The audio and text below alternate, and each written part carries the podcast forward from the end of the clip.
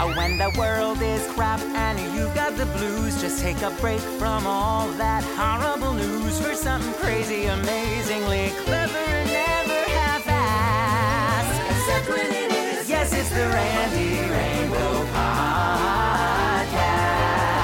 This song is almost over, girl, so wipe your tears. You're in for a treat and feast your ears on this remarkable feat. Yes, it's a famous celebrity finally podcasting at last. This shit is revolutionary. Randy Rainbow's podcast. The Randy Rainbow Podcast. Hi, everybody. Welcome to the Randy Rainbow Podcast. I am your host, Barbara Hershey. I'm joined in studio by the usual suspects, and here next to me is Paul Pecorino, my dear friend, my, well, you said Ed McMahon, but I like to call you my Ed McWoman. Ed McWoman. That's fine. I think love that's a good catchphrase. I'm gonna have T-shirts. That's made. my Ed McWoman. With that's your my Ed- face. my Ed McGirl. Ed McGirl. That's crazy. McGirl. So I just got rid of a large case of diarrhea this morning because lovely no, but let me explain. sentiment unto the world. I was very nervous because I have been asked to host the premiere ceremony of the Grammy Awards. You know, I'm nominated for a Grammy, Paul. Yes, I do. I Ed do know McGirl. that. Ed McGirl. that's so great, Rennie. Yeah, thank you. great. So the, you know, it's the it's not the Beyonce show that that everyone watches on TV, but the show before that, where they give out all the ninety other um, categories, including mine, best comedy album, Mm-hmm. and uh, I'm hosting it. They well, I I might be co-hosting it. We don't know. They might hmm. find they've been throwing out some fun names, but I don't Can know. you We're say the names? I know. How dare you? Oh, always, always. I'm not at liberty to discuss. by what my girl's up to. No, I don't want to say. Okay. But of course, I checked my mail two days ago, and what was there but a jury duty summons Oh, you're kidding for me. two days before the Grammys? You're kidding me. No. And it was a second summons because I already had to request a postponement because the last time they sent, they always send it, you know, the worst possible time. You were on tour. I was on tour. So, how do they respond to somebody who says, "I can't do jury duty because I'm hosting the Grammy I know it felt like a dog ate my homework kind of bullshit, fantastical response. I'm like, as I was writing it, I'm like, no one's gonna believe this. I wouldn't. It's so weird sounding. And then I, you know, my head starts spinning. I'm like, what if they recognize my email address? What if it's a Republican? Oh my God, they're not gonna care. But you have to send in. I sent a, a- an official document saying that I was, you know, ob- obligated to host, and could you please not make me miss this because I don't want to not go to the Grammys and do jury duty, please. And they wrote back like two hours later and said, You're postponed till April. Oh, that's great. So That's so interesting. dodged a bullet. Yeah, you did. I wonder about you know what what happens to celebrities when they get Well, I suppose- do they well. get are they automatically exempt? I mean, Like I heard a story. Stars. I heard a story about Robert De Niro, I think. Somebody I know ma- works with someone who managed him, and he got jury duty and he showed up and the you know they just asked for his autograph and he was free to go. Can you imagine? Yeah. Maybe that'll happen to you. Well, it's you know, fa- fame is fickle these days, especially my type of fame. So one room I walk into, I'm Elvis Presley, and then the other they ask me to clear the dishes. No one's ever heard of They me. don't even know who you are. So it's kind of a crapshoot. Yeah, there you go. Yeah. Well, I'm glad you dodged that bullet. Yeah, so I'm to go to gonna I'm gonna do the Grammys. Do you know what you're wearing? I'm gonna just wear my usual tux. I wanted to get something special, but Mm-hmm. Yeah. there's no time to do it. So this is you know I'm gonna wear my little sparkly tuxedo. That's like my Barbra Streisand midi blouse that she used to wear at, to every event and on every television appearance all through the '60s. That's my phase that I'm in now. That's great. Yeah. Well, congrats on the nomination. Thank you so much. We have a very exciting. Speaking of nomination, she's been nominated for many things and won many things, deservedly so, because she's a legend, an icon. She is the moment. It's the one and only Lucie Arnaz. Can you imagine? Oh, they're playing our song. Yeah. Did I sing that on key? No, you never do. You're Randy always a little I under. always sing slightly flat. That's all right. It's your style. But Lucie Arnaz, who's so wonderful and so talented and so generous, um, I can't wait to talk to her about. I want to ask her about that documentary, that Lucy Desi documentary. Uh, Amy Poehler directed. Yeah, Amy Mm-hmm. Poehler did that, and uh, I, I, I, she's doing her own concert now. So I want to find out what's. I think she's in Palm Springs. So we're gonna kibitz with the great Lucie Arnaz and hear all about everything she's up to right after this.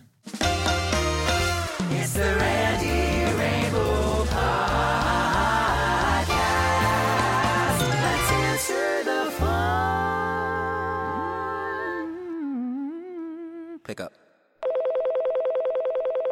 Hi, Randy. I cannot believe that you do not have a boyfriend. If I was a guy, I would surely date you. What I want to know is how is my little friend Tippy? Thank you. Thank you so much. I agree with you. I am a catch and a half, and I don't know what the hell's going on around here, but we're working on it. Tippy's great. I um, just took her to be groomed. She looks more gorgeous than ever. You should still follow up on this dating, finding a man. We got to remember we were going to vet some people and get get you That's a man. That's right. We have we have to do You that at some point because it's not going well. No, but um, we're going to make it happen. yeah, because right now I'm just a you know a A cat, cat lady. lady. How dare you? I'm allowed to say it, but that's offensive. I'm offended. Please leave. Tippy's great. She sends her love, and um, she's. You know what? I spend hundreds of thousands of dollars on toys for this damn cat.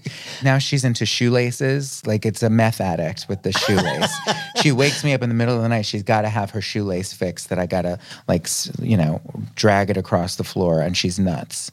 Wow. So that's my. That's what's occupying my time right now is shoelaces. How about spending some money and getting a matchmaker? What does this have to do with my cat's shoelace? I'm answering the the lovely lady's question. Oh, about me? finding yes. Do those work? I don't know. What kind of matchmaker would I even? Where, where do They you find have them. one?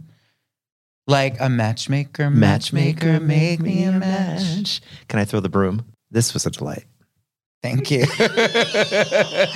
That's a wrap. Oh, hi, Randy. This is your fairy godmother out here on the West Coast.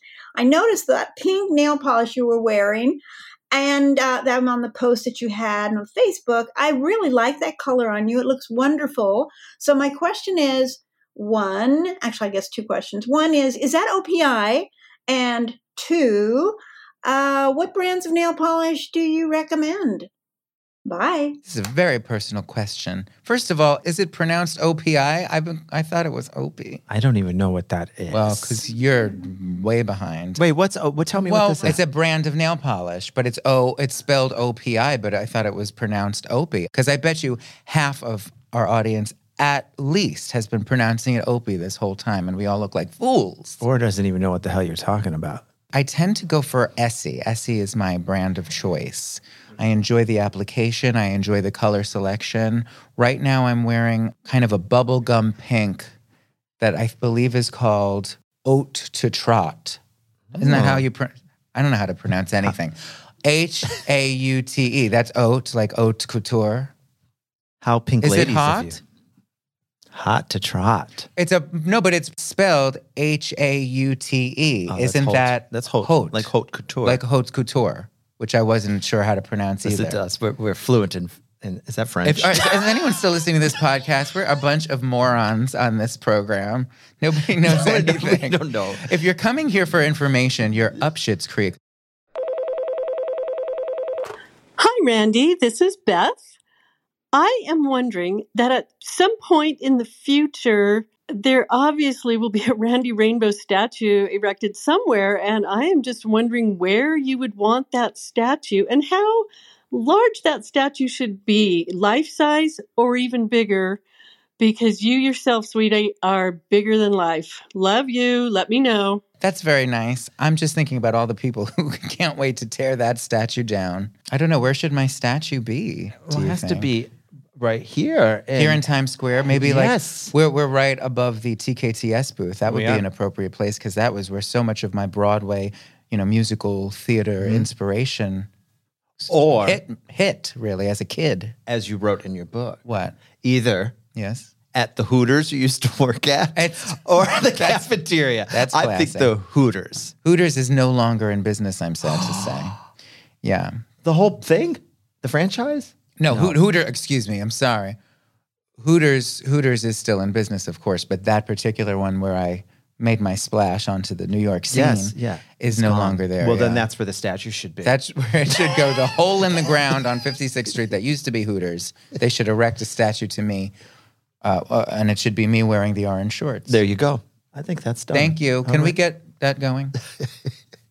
If you have a question, comment, or concern, you can leave me a voicemail too. Just go to the show notes, click the link, and tell me what's on your mind. It's the Randy Rainbow Podcast,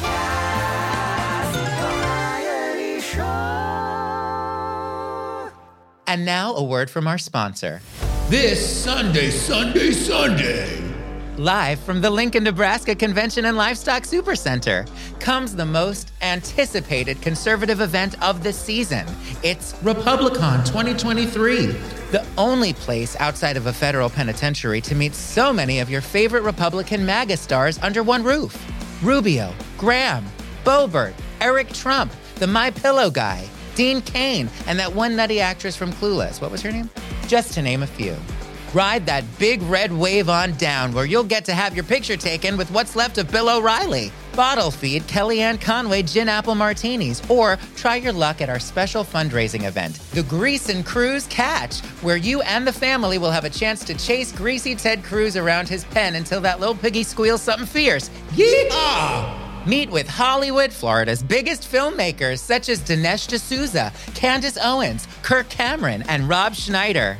Come dressed as your favorite January 6th character and dance the night away in the Kanye West Wing Ballroom. And be part of the celebration as we proudly present the Richard Milhous Nixon Lifetime Achievement Award to Das Herr Mel Gibson, my ex boyfriend. Get your tickets now at Republicon.com or through our link on the Joe Rogan Experience. It's Republicon 2023, and it's all happening this Sunday, Sunday, Sunday. That was really shit now. So let's cut shit. I think fabulous Kiki with someone I love would be best. It's time for a guest. My guest today is an amazing singer, actress, writer, director with an extensive background in musical theater and television. She also has the very unique distinction of being the daughter of the great Lucille Ball and Desi Arnaz. That's funny, so am I.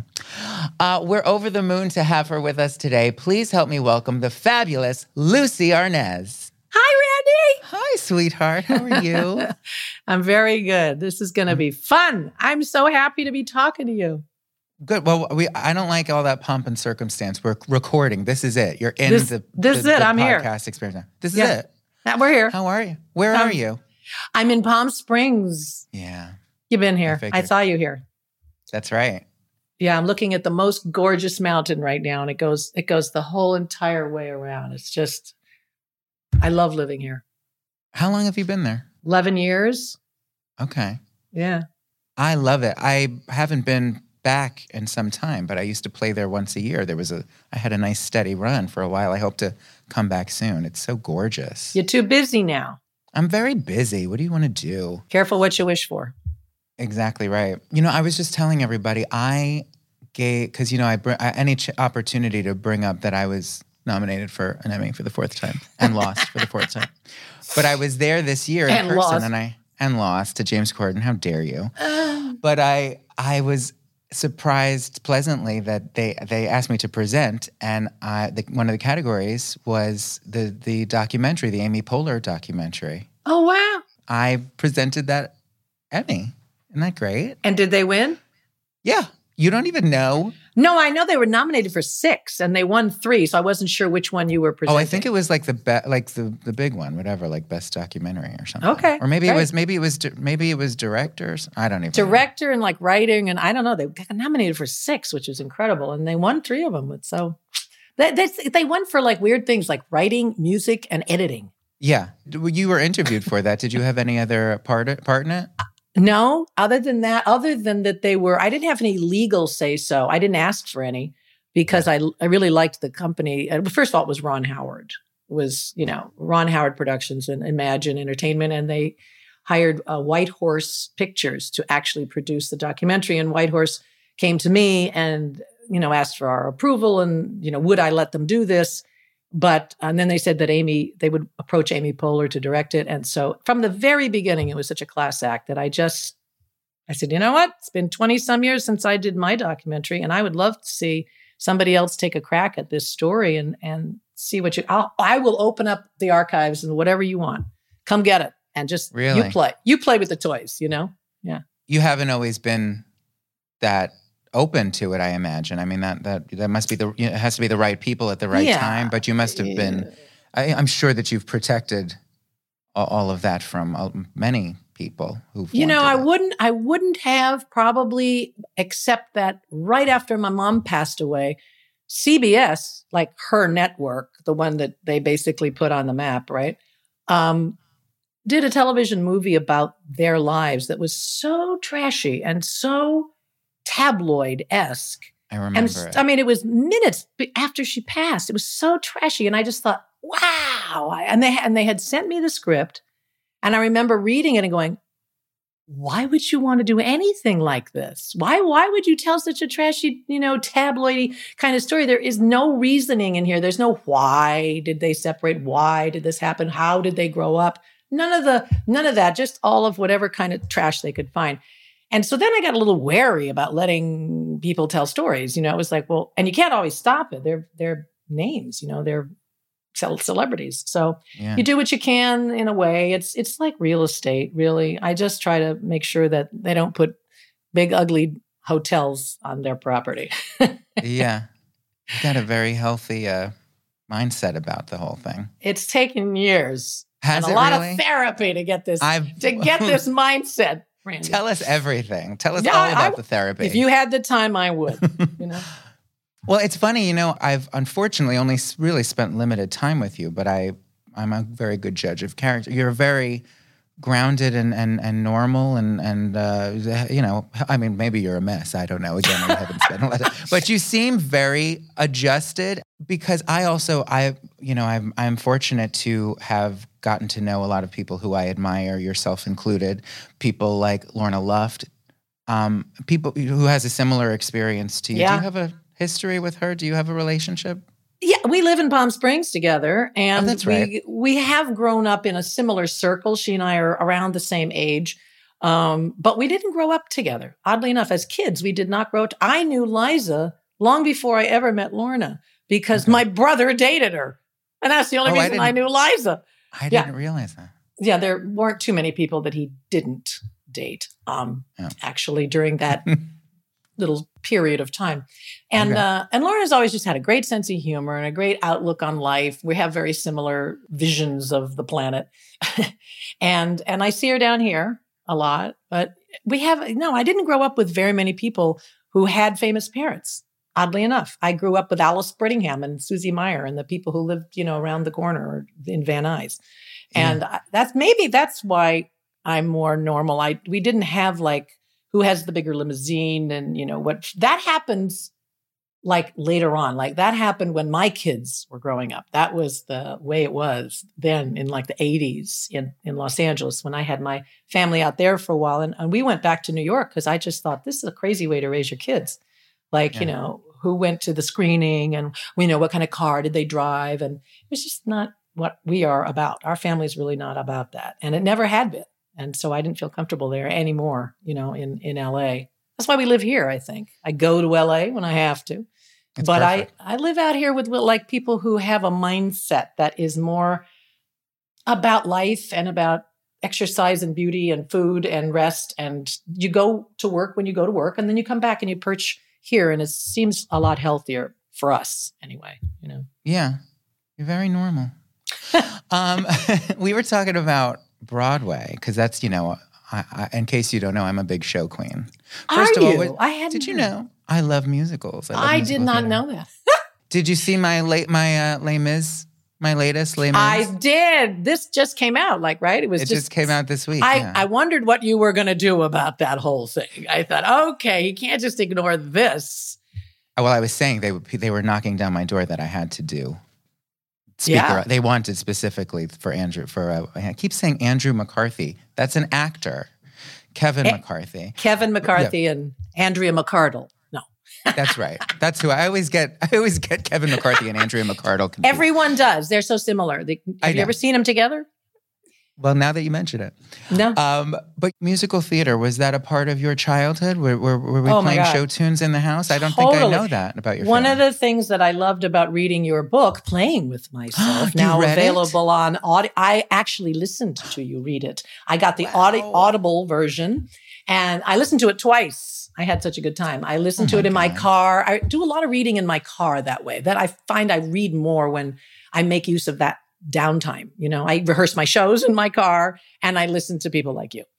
And um, one of the things that I thought, God, we're more alike than I knew. I um, my life growing up, and I talk about it in my show now, my concert that I do, which is the only time I ever did a concert where I I am actually referring to my life in the musical theater as opposed to just singing songs with great arrangements and stuff like that.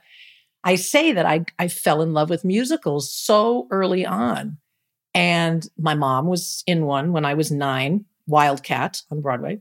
And so mm-hmm. I got to see that, and I probably we probably saw it seventeen or twenty times. You know, that we would just go to the theater, and she'd let us crawl around under the seats up in the balcony and things. I would switch purses. That's what I used to do for fun. I would crawl around people's feet in the little chairs And in the switch. balcony, and then I would switch them. See, I'm make your own not that normal. You see, You're a little kooky. I'm not that normal. But while we were in New York, we got a chance to go see other musicals. I saw the original Once Upon a Mattress with Carol, you know, I saw the original uh, Music Man with Robert Preston. I saw the original um, Miracle Worker with Patty Duke and Anne Bancroft. Did you see Funny Girl with Barbra Streisand? I did not see Funny Girl because I think that was what year was that? 16? 1964, Winter Garden Theater. Hmm, I don't think we were there that long. I think I was back in Los Angeles by then. I would have. And anyway, I fell in love with that whole thing, that fantasy world and the sound and the overtures and the dancing. And so I, I had a huge collection of Broadway show albums at my mom's house. And um, so did you, right? You had all these Broadway show. Yeah, my mother albums. would put me to sleep to the soundtracks to uh, Oklahoma and The Music Man. Exactly. I chose my high school because it had the best musical theater department. That's why I went there. And it was almost an hour away from my house, but I drove there because that's what I wanted to do. We used to put on plays in our backyard. My mom finally built a little stage in our garage because I had this little theater group and my girlfriends and I would lip sync. Hello, because, you know, we didn't know we could sing. So I would lip sync to all these show tunes. And our first production was Bye Bye Birdie, and I had to be Kim, you know, so I we lip synced that, and and that's how it started for me. It's exactly like that, and and it was good because when I got on the Here's Lucy show, when we did all those musicals, like every year there were eight or nine full fledged musical production numbers, which really set me up to be in the musical theater because we rehearsed, we did it in front of a live audience. You know, we only had a week. It was like doing summer stock. Yeah. And um, and when you learn all of that, you have to lip sync because they pre-record for television in that in that way. So by the time you know I got off of the Here's Lucy show, I could I was a master lip syncer. so I really appreciate That's people who do what you do. That's so sweet. You're so, you're always so uh, uh, effusive and, and kind about my process and all of that. And I'm like, you're literally a, a Desilu production. Why do you care about like how, Literally, I'm- literally, you are. How? Do, why? Why would you even care? But that's so sweet. Because you're talented and you're freaking so good at what you do, and I really Thanks, appreciate lady. that. No, I'm not just blowing smoke. You're amazing. Well, you know you, are. You, got to come over one of these days. I would love to watch it. Yeah. Yeah. Yeah. I'd love to see how you do it. We were saying I would like to document the the the process one of these days. Oh, great. Maybe we'll We maybe would- we'll talk. Yeah, we could do like I could sort of interview you doing it. Like Yeah. a little mini, a little mini doc. Yeah, or just come over, sit in the corner, have a martini. I don't care, whatever you want to do. I'm good with that. so you so, so then jump to you land on Broadway, and was the first show they're playing, They're playing our our song. song. hmm They're Yeah. playing our song. That's your first show. Neil Simon, Oh. Marvin Hamlisch, Manny Azenberg. I can't imagine. So what was that whole uh, whirlwind experience like for you? It must have been insane. It was. I talk about that in the show a lot. Uh, because I, I hadn't done that many other shows, but it was my first Broadway show. I had just come from an entire summer out at Jones Beach, you know, in Massapequa, Massapequa, Long Island, doing Annie Mhm. Get Your Gun, playing Annie Oakley for the whole summer. And and that was a great summer for me because you're there for the whole summer and it's a big deal, Jones Beach, and they write about it in the New York Times. And I got a New York Times review, you know, an Al Hirschfeld caricature, yada yada. And so I guess I was on the radar and I was sent a script for this new Neil Simon musical. And I absolutely went insane. I was like, oh my God, this is so me. This girl is totally me. I hate auditions. I'm panicked as can possibly be when I have to go audition because I hadn't done that many of them. And Yeah. when you're related to famous people, it's very hard to audition anonymously and suck. You have to be good, or they go, oh, you know, she's so and so. It was hard, and so I I just didn't like them. I was very nervous. But this one, I just felt like, no, no, no. I know this girl. This girl is me. I can do this. And so I had a show that night in Jones Beach, but I, I ran into, I took the train into the city that day and then went to the theater, you know, which is a gone thing. You don't audition in theaters anymore. It's always a, you know, a rehearsal hall somewhere, right? With fluorescent well, these lighting. days, these days you do it over a Zoom. Yeah, uh, or have to phone Zoom. It's very now. depressing what's going on now. Yeah. But I don't know if Zoom might be better because when you go into those rehearsal halls, there are all kinds of fluorescent, awful lighting. You can't pretend there's a fourth wall. You can't be in the dark theater and make believe, which is what I always wanted to do. That's what I loved about the theater was that I could make believe and I didn't have to have people watching me. I could just go into my own little thing. That's not how it works today. You're watching these people behind the table on their cell phones, texting people. They're not even paying any attention to you. They're eating their lunch. It's Yeah. horrifying. And I know because I've been a producer too and watched how people how it is. And I thought, how can you do this to actors? But anyway, back in the day, I went to the theater and it was a be- beautiful dark theater. And I met Manny Azenberg, the producer, and the and the director, Robert Moore. And I read and I I thought I did pretty good with the little scene that they gave me. And um and then I sang and I decided, like I'm smart ass that I am, I'm playing a lyricist. And at that time I was writing lyrics and and mostly parody songs, strangely enough There you go. This is. but I loved the li- I loved lyrics. I loved funny lyrics to stuff, and um, and then I started writing, you know, songs about romances that went wrong, and almost always stuff that happened that was bad. And so I said, um, since I'm playing a lyricist, I would like to sing a song that I have actually written the lyrics to.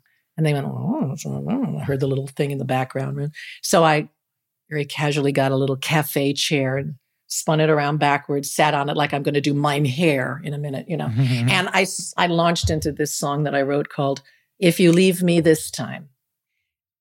And about four seconds into the song, all the lyrics did. I just like, I Ay, ay, ay. she forgot where I was. And I was clearly, I was so nervous, I, I couldn't focus. And I had to start over. And I don't even remember what I said, but I tried to make some ridiculous joke. And I'm dying. Now I'm dying. I'm thinking, I've screwed up this whole thing. I'm not going to get this. This is not going to happen for me. Well, I can't believe I just this whole damn audition. yeah, you can say fucked. I fucked it up. And Yeah. and I was sitting backwards on my chair still. And I look over and this guy is walking up on the stage and he walks over to me with this circular lenses. It's Neil Simon. And he takes he takes my No big deal. hands. Yeah, no big deal. The, the actual author.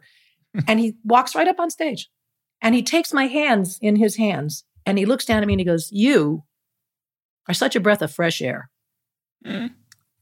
And I was like, oh my God, thank you. Oh, wow. Oh, thank you so much. It was the kindest thing. And I thought, isn't that sweet? And I left there. I was like, woo, floating, right? I was just floating on a cloud. I heard nothing for two months. Ay, ay, ay. nothing. The whole rest of the summer went by. Not sorry, you didn't get it. Oh, yeah, you know what? You're in the running. Now, did you think when you left, did you did that change your whole perspective on the oh, experience? I thought, oh yeah, I thought, oh, this is great. See, he liked Okay. that. That's good. I, I, this is good. But then you know nothing. No one says, and I'm calling my agent. And he's going, we don't know. I haven't heard anything. I'm he, and you read in the paper every single day. They were saying the first time they said, oh, Bette Midler. Bette Midler is cast in the new Neil Simon. You know, Marvin Hamlisch. And then suddenly it was they're talking to Cher about the new Neil Simon. Blah blah blah. And then it was Streisand wants, and I went, oh, that's never good. She wants it, she'll get it. She's gonna get it. But it turned out the reason I didn't hear anything was that I was the very first person that they auditioned. And they had a list, Manny told me this years later, a list of a hundred different actresses to listen to and see. And they flew to Chicago and they were out in Los Angeles and they were going, which is even more frightening if I had known that. Like, no chance, Charlie, that they were going to remember the first person they heard who screwed up so badly, right? Right. And then I got a call back. And then I went and I went to the callback finally, like in August. I, Marvin wanted to hear a couple people sing again. So I did. And I remember thinking, I've never sung worse. That was terrible. What was I Clearly, thinking? Oh my clearly God. you're very, you don't know what you're talking about. Apparently, I do not. Yeah. And then the next day, I got a phone call that I got the job. So you just never know. Just go do your best. Let the chips fall where they may. You know, I didn't know. He told me later, he said, Oh, please, you know, whatever you did with that song that day, we were really just looking for a quality. You always had the quality of this voice. And then we saw some other girls that had like big powerhouse notes and stuff. He said, But I didn't write a score with powerhouse notes. I wrote a pop score and your voice was perfect for it. And you read the scene great. And you're just, you're Sonia Walsk. That's when I was cute. Oh my God. And it was thrilling. Every day was thrilling. I loved being in that rehearsal space. I loved watching Neil Simon write and rewrite and change and figure out like if if there was a scene that wasn't being staged quick enough or easy enough. And he would chew. I always sit there and chew on the edges of his glasses and watch. And if you didn't know him, you would think he really didn't like you because he was going like this. But then he'd get up and he'd leave, and you go, "Oh my god, I'm going to be fired. I know it." And the next day, the next morning, he would come back with all new pages, and he would hand out new pages, and we would, okay, stage these pages, and they would stage themselves like that, like just immediately. And he said, whenever it's that hard to stage, it's always the writer's fault, which I just thought was so amazing, you know, that he had, that he was humble enough to say that, you know, like it was Yes, my fault. So he was sitting there with that look on his face, like, how can I fix this? How can I fix this? What is wrong?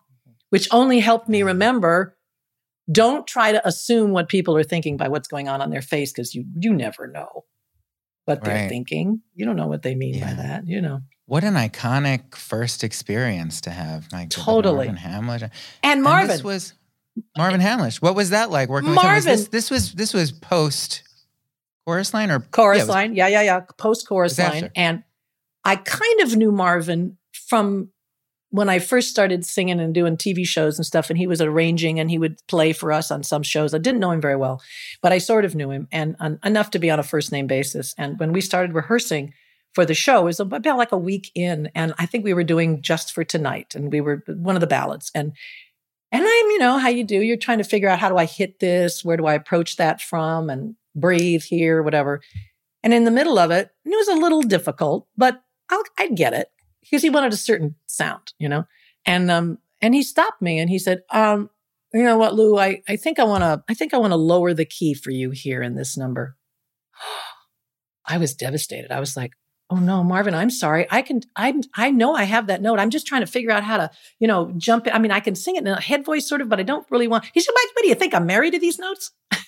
Isn't that funny that that's the most horrifying thing to a to a singer? Like if they say they want to put it in your right key so that you sound great, but to us it's like Exactly. oh, I failed. Well, also, I had known nothing like that before. Um, on the Here's Lucy show, I didn't even realize that they were putting things in my key. Well, what was your what was your singing background to that point before you were on Broadway? I mean, were there lessons? Oh, yeah, I took some lessons, and I was in summer stock and you know regional theaters. And when you work Broadway shows that are going to go to those little theaters, what do you get? This is before computers where they can, you know, throw it into this program and pop it out in another key. You, if you can't sing the Broadway songs in the same key that it was originally done, you weren't going to get the part because those are the charts they have, right? That's that's the music they have. So it really was imperative that you could sing. You had, if you're going to play Laurey in Oklahoma, you got to hit the, you know, high D or whatever it is. And so when he said that, I thought, oh, this is humiliating. I'm so sorry, Marvin. He went, no, please. And he said something so marvelous to me. And it really changed the way I thought of myself as a performer, mm. as a singer. I first, I started to think of myself as a singer for the first time and not just an actor who sings once in a while, you know. He said, we hired you for the sound of your voice. Eh, You know, and every instrument is different. A, a violin is not a cello. You know, a piccolo is not a harp. A harp isn't an oboe. You have to respect the instrument that you were given. And I was like, wow, thank what a you. revelation, yeah. What a revelation. Yeah. And from that moment on, I really never apologized if I felt I should sing this here. Sometimes you want to put it up here, but sometimes this song and the way you want it to sound. I'm always saying to Ron, Ron Abel, my musical director, most of the time, I, I said, you know, I feel like this one should be really in my lower speaking voice. Like it doesn't need to have high notes. It's a story song. And I really want to say, those are the choices you make. You don't make it so how high can I sing this? You know? Exactly. Yeah. Yeah. I know because I so relate to what you're saying because that that's for some reason our own Michigas is like, well, well, the, I, you know, I, you have to compare yourself to other people. It's got to be as high as it can be, but, but, but, but it's true. Everyone is their own instrument. But I mean, your whole thing is doing songs people have heard of and they've heard other people sing them and the music is familiar and stuff like that. So when you go to put them together with your, you have a musical person who helps you, right? A musical director or somebody who does. I have a musical and things. director who Yeah. does the vocal arrangement. So then you get a chance to choose how you want to sing it, where you want to sing it. You're not trying to Right. always sing it in the original key. Why would you put yourself through that, right? Because sometimes they're too low. Honey, if you heard, if you saw the charts for these songs I sang, you would, your head would spin. Or the, rather, you know, if the uh, if the composer saw them, they'd be like, "What the hell key is that? That is nothing close to anything I had in my mind." But it doesn't matter. But it, that's a very important part is choosing the key because there are parts, Yeah. Mm-hmm. especially if you're doing something comedic. I don't have to tell you, you want you want it to sit maybe in a lower register to, to Mhm. deliver that joke. That makes all the Mhm. difference. Exactly. These are things And that you don't necessarily think of. un- But then you can always modulate. I, there's not been a song that I haven't modulated. I You're- insist it's in my contract. It must Thank you. modulate at least three times. It's very Barry Manilow of you. I let well, thank. I'll take it.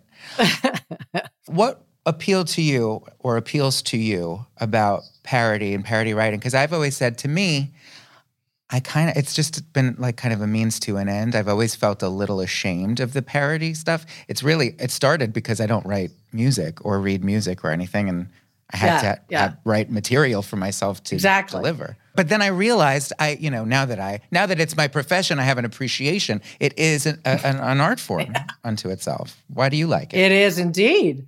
It I liked it because I could express myself and I guess I was always a writer. I still love to write. I love I think I'm a pretty good writer. I like writing and I love rhyming and it was a good way to get a laugh, you know, to rhyme things that you wouldn't expect. And uh I appreciated great rhymes in in the musicals and the songs that I was listening to as a kid because I didn't just listen to, you know, Broadway show tunes, but I would listen to all the top 40 stuff and every, you know, I just loved lyrics. I I studied with Carolyn Leigh once. I had an opportunity to take one of her classes and I was absolutely fascinated. I just ugh, I love being a lyricist and I don't do it enough anymore, but I there's something about telling a story and putting it in stanzas and making it rhyme that is thrilling for me. And I've one of these days I will put together a little CD. I really should of all the silly stuff that I wrote throughout the years because a lot of them are from my mom and my dad and about terrible boyfriend things that happened and and You they're must. almost always funny. There's one on my first CD actually that I did it was a revenge tune. Uh, They, a lot of them were revenge tunes. You know, somebody does Okay. something to you, and so you put it. in Your whole career is pretty much like somehow Well- getting back at a situation with a funny I, I parody. have right? opinions about things. Yeah. Yeah, you have opinions. And I had some opinions about this one dude who I dated and who suddenly just evaporated on me one night. You were the It was so original Alanis. Morissette. Maybe. Well, okay. That could be. That could be. And I I wrote this thing and it was called The View from Here and it really was a smiling dagger to this dude. And uh I wrote it with a girl I had just met who wrote music and it was I wrote it in one night without ever erasing a word. I mean, it just came out of me. And then this same guy invited me to another party at his house, like weeks later. And I went, hmm. And he used to have these parties where this girl I was talking about, Madeline Stone, would play piano and she'd play show tunes and da da da. So I said, sure. Yeah, I want to, I'll come. And I thought to, I told Madeline, we're going to do that song.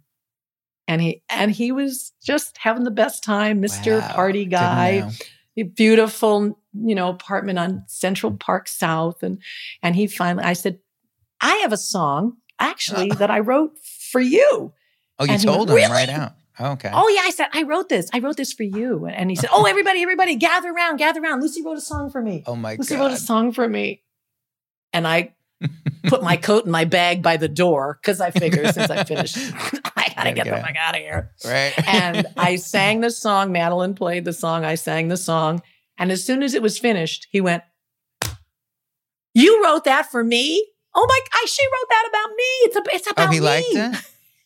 he was He didn't so get happy it. that somebody he got it, but he didn't care. How can you not like a guy like that? And we're still friends. Oh my god. We're still friends because, you know, I was upset that he somehow didn't want to be with me anymore. And I made it very clear one night, like at two in the morning, can I call you a cab? Is you are you ready to go home? It was just one of those, what? I'm sorry, what? And I so I wrote this devastating song about him. And Oh, and he loved it. He loved it. loved it. And I He it's it was in my show. A tribute. Yeah, it Tell was. me about your show. What is this show? What um, gave you the idea to do this show? It's a concert, we're calling it? Yeah, all my concerts. I've been in concerts for like 30 years, you know, Right. nightclubs and concerts and theaters and but on like, you in front of a band and doing sometimes me and a piano, sometimes a trio, sometimes 25 pieces. Depends on where and how much money they give you to pay your musicians. Exactly. Um, right? Yeah, and um, it's this one is called "I Got the Job: Songs from My Musical Past," and it's the only time that I've actually done an authentic show about how I got here, like doing music, was hmm. because I grew up in the musical theater, and I start from my backyard and Bye Bye Birdie and through high school and regional theaters and Annie Get Your Gun, and then they're playing our song, and then on and on. And I use a lot of the songs, but it's not always it's not always songs that I sang in the shows either. Sometimes there are other people's songs that I and a reason why I always wanted to sing it, or sometimes they're the guys' song. What, give me a, give me an example. I like a gender bending uh, moment. Witches of Eastwick, uh, which I did in London. It was the first show I did in London, and it's the second time I had a chance to create a, a, a role from scratch, which is great. And um, it's about you know if you remember the movie with Jack Nicholson, it's about Yeah. the devil and these three women that he co-ops and witches, quote unquote, and he takes over their life and blah blah. But there's this one song that's written that he sings, the devil sings. It's called "Who's the Man," and it is the most chauvinistic, like Oh my God. Jonathan Dempsey wrote the best character observation of this kind of slimy, full of himself, Trumpian dude, you know? And I always loved it. I used to run into the wings every night to watch it be performed because it had the whole chorus of the guys behind da da, da da. And it was all sort of old show busy background. And I do it in my show because I just think the lyrics are hilarious. And uh, I don't do too many gender bender ones. I sing songs that other people sang that I didn't sing, but that's the only one I think that I sing that was a guy's tune. Okay. And it's it's funny. Favorite show that you were in? Ooh. I don't know that I can answer that. You have to. You know, I like You must. I have to because I'm on the Randy Rainbow podcast. Yes, we don't Um, play around here. My favorite show that I was in, gosh, that's a hard one. It's a really hard one because I have favorites for different reasons. Like Seesaw, believe it or not, with Tommy Tune, John Gavin, First National Tour was my first really big equity show. And Gittel Mosca is a great part. Just a fabulous role. I would, if I wasn't too old for it, I would do it again in a minute. I love that show so much. And it was Cy Coleman and Dorothy Fields music. It was directed by Michael Bennett.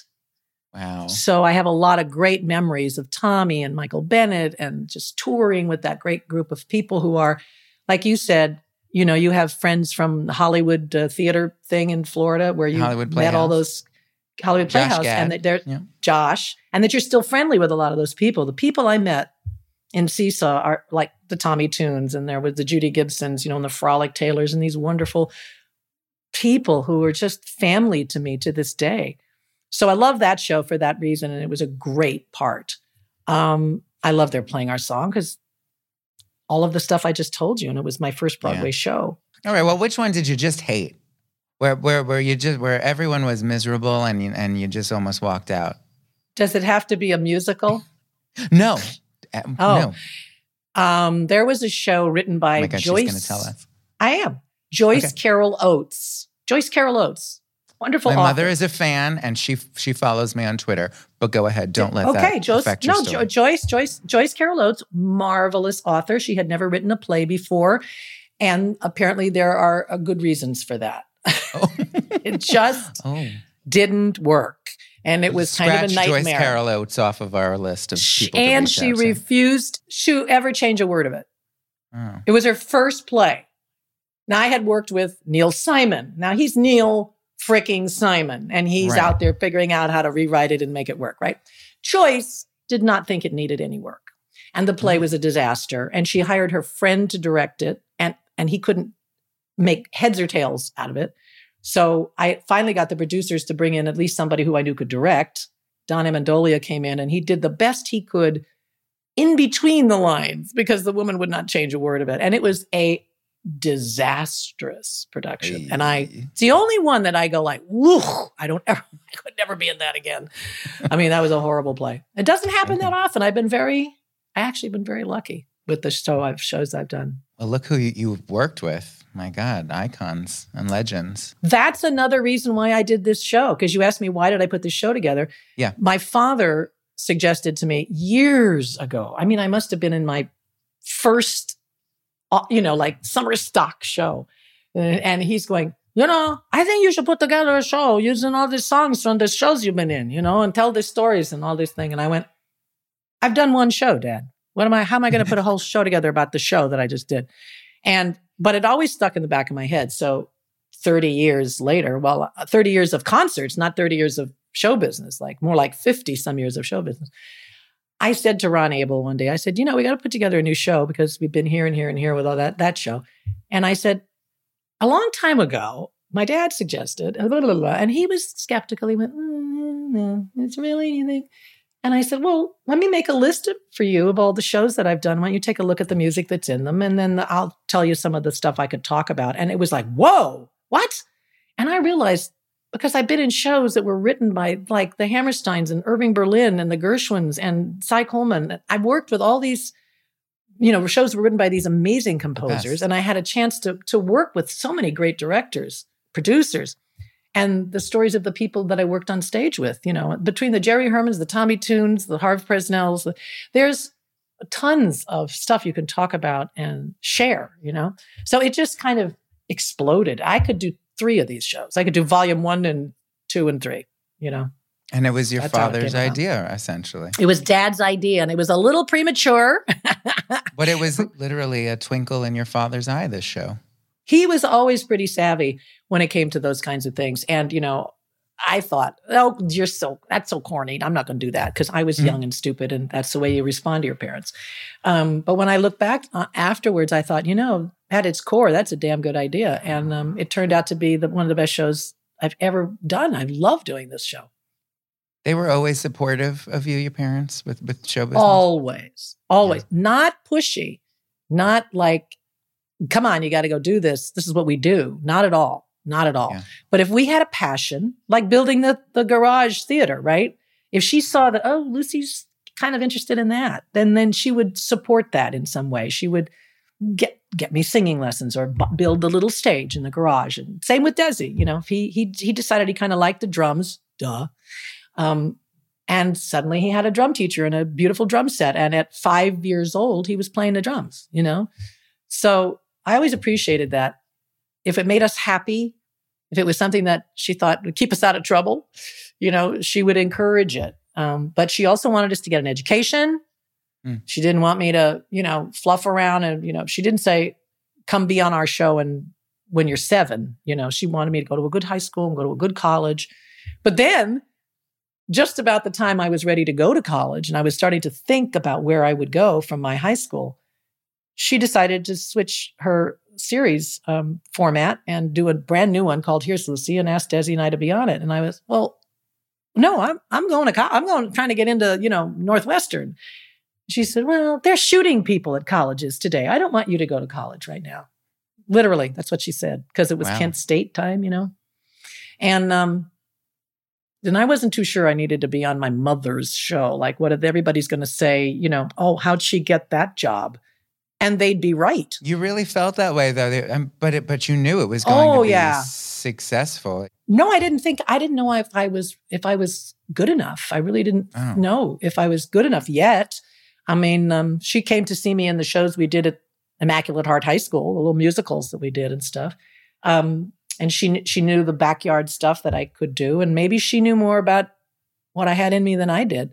But I didn't want it to be bad. I, I didn't want to fail in front of millions of people. So I I made a deal with her that if after the first, I said, if I do this, if I do this, mom, then you have to be honest with me because you'll know there'll be reviews and there'll be buzz and people will talk. And if they're kind of like, well, the kids are like, mm, not ready. They're not ready for prime time. Thank you. Can you just please promise me that you will like write me out? Write me out. Make, Kim goes away to college, you know, and let me go get good. I don't want to fail. This is what I want to do with my life. And I, I already knew that, you know, and I, and she agreed. And it turned out okay. Like the reviews were okay. And every year they got a little better. And every year I learned more. And it turned out to be six years of fantastic uh, education in how to perform and be professional. And you don't know how to tap dance one week, and the next week you're doing a, a tap number with, you know, Bojangles. And Wow. we're learning how to do all these amazing things and singing with these incredible people. Burnett. Who was one of the most exciting um, uh, guest stars that you worked with on that show? I got to do a takeoff on Cher with Frankie Avalon playing Sonny that was so hilarious. I, I you just got to look that up. He was a guest on our show, and they wrote in this thing where I had to be in uh, in a show with him, and or he was in the show with. I had to do a show, and he came in and did the show with me, and we decided to do Sonny and Cher, and that was hilarious. And we did a lot of shows with your best friend and mine, Carol Burnett. She was a Oh, guest every single year. So I got That's a right. lot of musical stuff with her. Wayne Newton, don't laugh, but I had such a crush on Wayne Newton as a kid. And my mother took us to see his shows. And I just, oh my God, he was one of the greatest, still is probably. Well, he's sort of retiring now, but literally they called him Mr. Las Vegas, Mr. Entertainment. And Yeah. there was a reason for it because he was just insanely good at what he did. And he was a huge inspiration for me with music and all that. Entertain, how to be an entertainer, how to be on a stage and command, you know, an audience. What do you do? And he was a guest several times, and I got a chance to perform with him. That was thrilling. But there was lots and lots and lots and lots of people. I even love Ruth Buzzi, you know? Oh my God, the best. Your mom was very supportive of of young up and coming talent. Did she? Was there someone who stood out to her that she really kind of gravitated to, who was coming up? You know, a generation, the next generation. Well, at the time, she was an up and coming, and she discovered this person. And we just lost her, Carole Cook, the Oh, remarkable Carole Cook. Yeah. wonderful, wonderful comedian and Broadway performer, uh, musical performer, and she did zillions of our shows. And you know how you talk about not nanny. Yeah. Carol was was my nanny. Carol was that sharp tongued, hilarious. You know, she's a gay icon too, and she lived to be Mhm. 99 years old. She would have been 99 a week a week after, she, you know, like sick four days after she passed away Not bad. and she lived at our house for months and everything. And my mother discovered her in summer stock somewhere and brought her to Hollywood and put her in a Desilu revue. But I guess there was there were lots of people, but I don't know exactly who she would say would be her person that she. No, John Ritter probably. Really, that's interesting. She used to champion John Ritter. She was a huge fan of John's. And it's odd because they both died of the same illness. They both died of an asected aorta. oh wow. Isn't that weird? I Realize that. That's Yeah. very weird. And he was great. He was a good friend of ours too. I did a play with him. I love John. I uh, talk about nanny. I I write. I grew up like millions of people thinking like I, that I was a part of your family because my the story that was always told to me, and I've told this to you before. My mother and her siblings thought that their parents, when they were kids, were Lucy and Desi because my grandmother was this beautiful, funny woman, and my grandfather was a band leader. Yeah, I was thinking about that. And then my father's a drummer. Like there's a lot of things. But millions of people ha- have that. I guess that was my original question when I brought up Lorna Luft.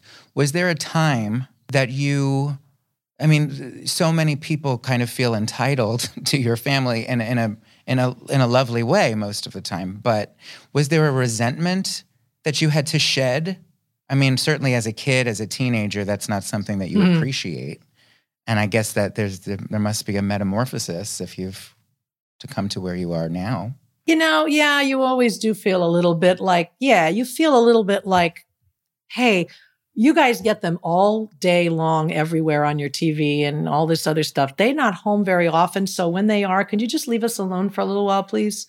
Right. And there were always somebody banging on the door, you know, ringing the doorbell. We didn't have gates in front of our house. So it was a constant barrage of adoring fans. And, and you, but I was taught to respect them and mm-hmm. not to, you know, put that down. My mother never, never, not, neither my mother or my father ever showed any dislike or, or, you know, impatience with the fact that there were fans even when we were at a dinner and we were just trying to have dinner together and somebody would come over to the table and interrupt you eating they would be just so generous and signs and I, as kids we were like gosh you know why can't you just leave us alone?